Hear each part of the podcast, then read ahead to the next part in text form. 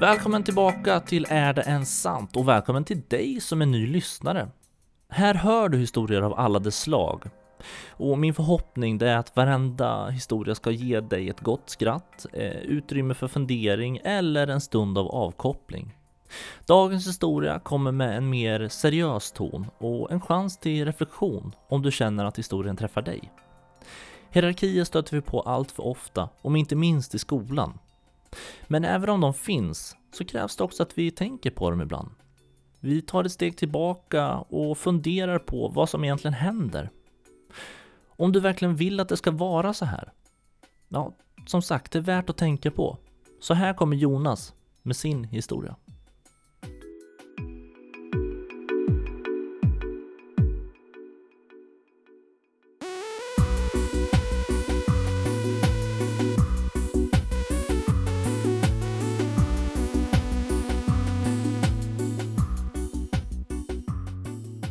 Här, eh, man kan säga att den här historien avslutades, eh, kom i mål kan man säga ganska nyligen, eh, för några veckor sedan. Men den är väldigt, väldigt långt bakåtgående i, i mitt liv. För det började nämligen när jag flyttade till Östersund uppe i Norrland från en stad, eller bruksort som heter Timrå där jag växte upp. Men jag började femman för min familj flyttade. Pappa fick ett nytt jobb i Östersund och då började jag femman i, i Östersund i en skola som heter Norra skolan. En låg så här, trä, gammal så här, träskola, tvåvånings. Ja, det var liksom en klassisk skola. Trivdes bra där? Eh, nej, inte alls faktiskt. Nej, det var, det var ganska fruktansvärt för att eh, jag flyttade in där Eh, började, jag presenterades, jag var där kommer jag ihåg på våren och fick en sån här presentation. Det här är Jonas, han kommer börja här i skolan till hösten. Och, mm, och så stod jag där i någon slags, jag kommer ihåg sån här, sån här manchester, eh, blå manchester, eh, typ en jeansjacka. Så att en kille där, liksom stjärnan i klassen, han var, han var liksom eh, fotbollskillen. Så han, eh, han tyckte jag såg så här lite cool ut, så att eh, han trodde jag var cool. Så när jag kom då på hösten och började skolan, då, då sa han du ska sitta här med mig. Eh, och det där, det var härligt. Det där härliga tillståndet varade i ungefär två veckor innan han droppade mig.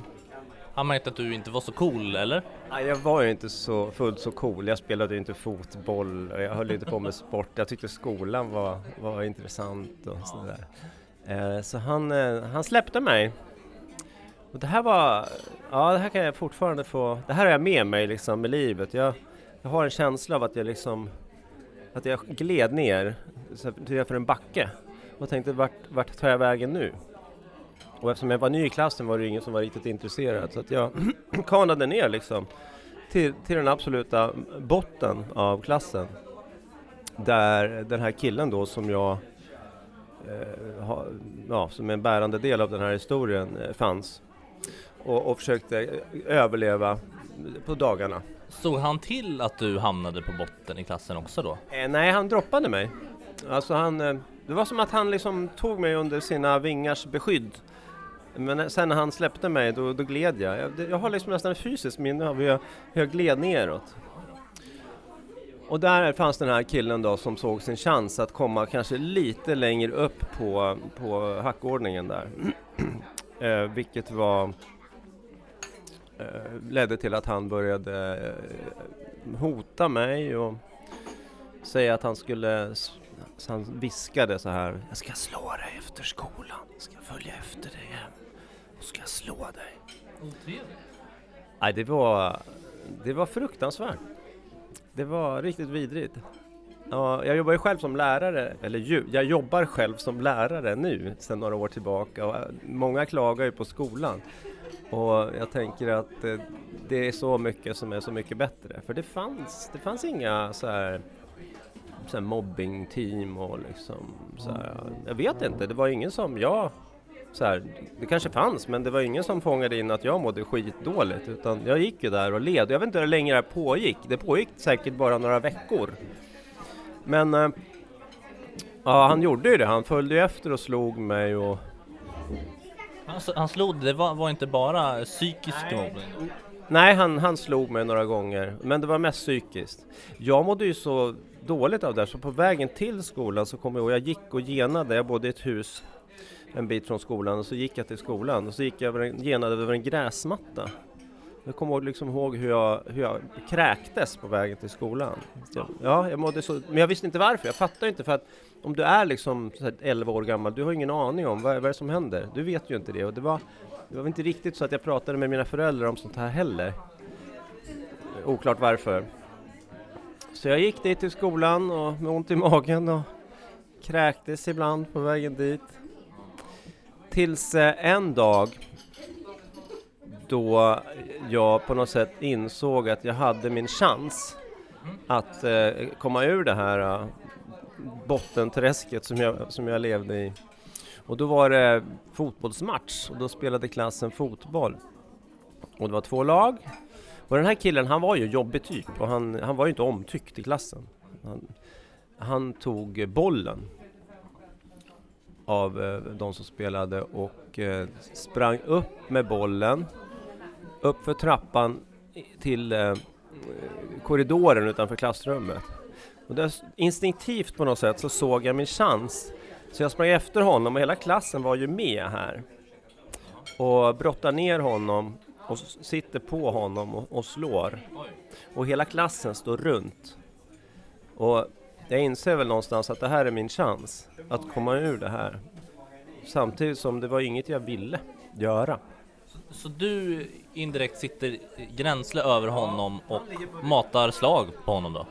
Ja, som jag minns det i alla fall, att han ligger på rygg mm, och jag sitter över honom. Ja, det är en klassisk eh, fighting-scen i skolan, som Ondskan eller någon sån där film, internatfilm. Den mobbade slår tillbaka? Den mobbade slår tillbaka mot den som alltid har varit mobbad. Och klassen står runt och hejar på.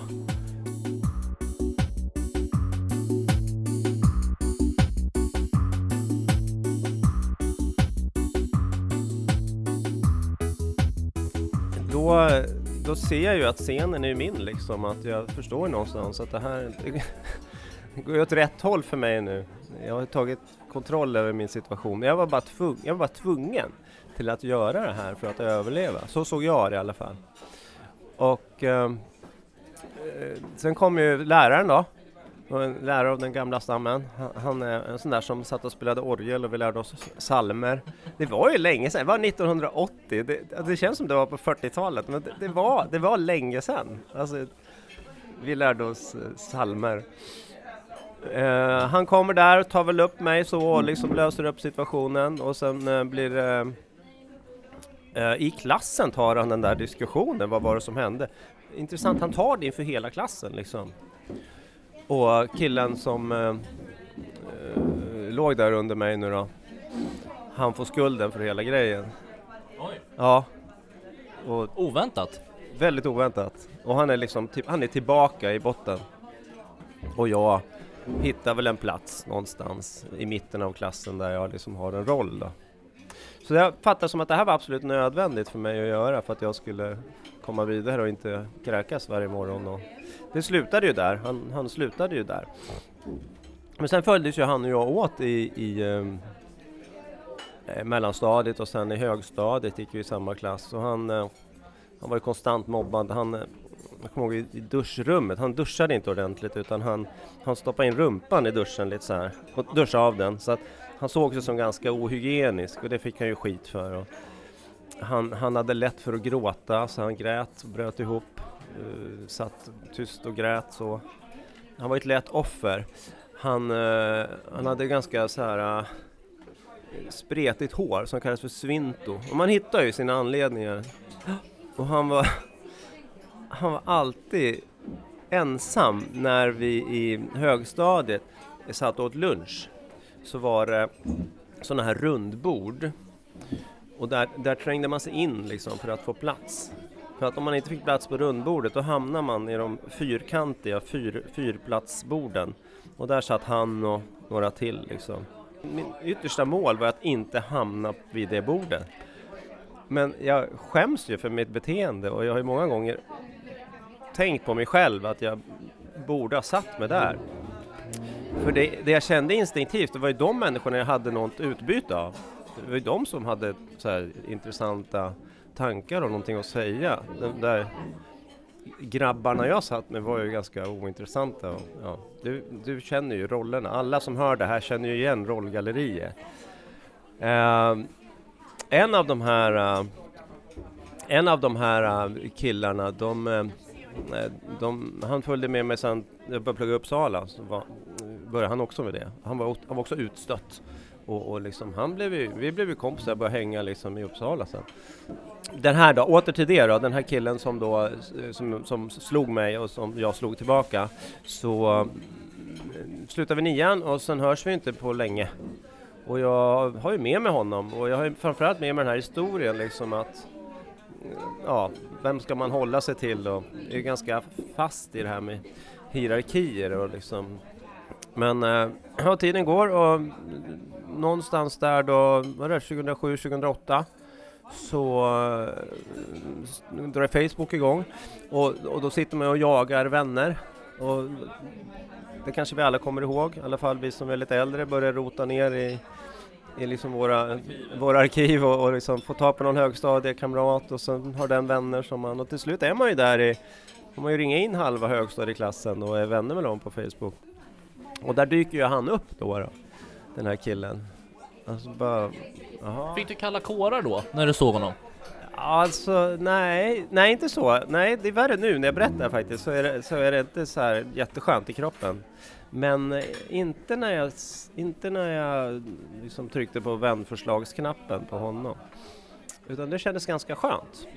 Och, men jag visste ju inte hur han skulle reagera. Utan jag hade ju inte bidragit att hans liv skulle bli så bra. Eh, tvärtom. Å andra sidan, hade han fortsatt mobba mig så hade det inte blivit så bra heller. Men nej, det var, han hade det tufft. Och eh, när vi... Ja, han, liksom, han godkände mig ändå då. Och vi, vi, blev vänner på Facebook och sen var vi några stycken som höll på att skoja lite grann om en tredje högstadiekompis som var lite så här rätt saveristiskt lagd. Ja, ni vet de här som, ja, alltså vi, vi tre, jag, den här killen som mobbade mig och en kille till, vi satt i Messenger-chatten och skojade lite om den här fjärde killen då. Men inte mot, inte, inte som uttalat mot honom. Men, så att vi har ju haft en dialog länge då. Och sen hände det på något sätt här i, för, för några veckor sedan att jag, jag har tänkt mycket på det, hur ska jag förhålla mig? För vi har inte nämnt händelsen. Utan det har som varit en tyst överenskommelse att det här pratar vi inte om. Men vi har liksom, och vi har inte setts på riktigt heller och det vet, vet jag inte om vi kommer göra någonsin igen. För jag är ju inte uppe i, han bor ju kvar uppe i Östersund och jag bor i Örebro. Och, ja, han, eh, han är där och jag är här och eh, så får jag en impuls för två veckor sedan att jag, vi har en diskussion om någonting och jag skriver i Facebook Messenger jag vill bara vet, att du ska veta att jag har tänkt på en sak och, och att jag slog dig den här gången i femman. Och uh, jag vill be om ursäkt för det. det Jaha. Ja. Är det sant? Ja. Jag har ju tänkt länge på att skriva den raden. Hur kändes det? Ja, det kändes både bra och lite läskigt. Men han svarade ganska snabbt och jag svarade väldigt ärligt och fint att ja, det har varit en, en tuff resa för mig och jag, eh, jag har fått hantera det här och han har gått i samtal och liksom, han har bearbetat det där så att, ja, jag, jag, är klar med det där och har lagt det bakom mig. Och eh, vi, eh, ja, vi pratade inte så mycket mer om det utan jag bara, ja men jag vill be om ursäkt, det kändes inte bra och han eh, är klar. Så det, det, var inget drama. Och han, ja, vi har växt upp och vi har förstått, vi har blivit vuxna. En otroligt fin försoning. Jag vet, och då kan man ju också rikta en hälsning till eh, sociala medier som ändå får mycket skit, att, att det är mycket elände, men det är, det är också en möjlighet till kontakt. Det är också ganska fint och otroligt att man tar upp en gammal, gammal mobbinghistoria från 80-talet och nu 30 år senare tar man upp den och ber om ursäkt. Det är, det är fint. Ja, det kändes ju bra. Det är sådana surdegar som, som kan ligga och jäsa.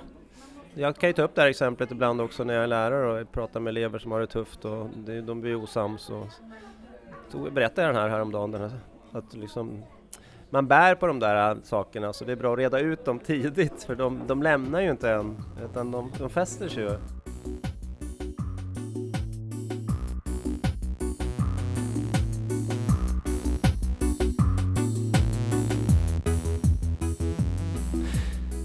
Kanske är du Jonas, eller så är du den som har fått ett förlåt av någon annan som har mobbat dig.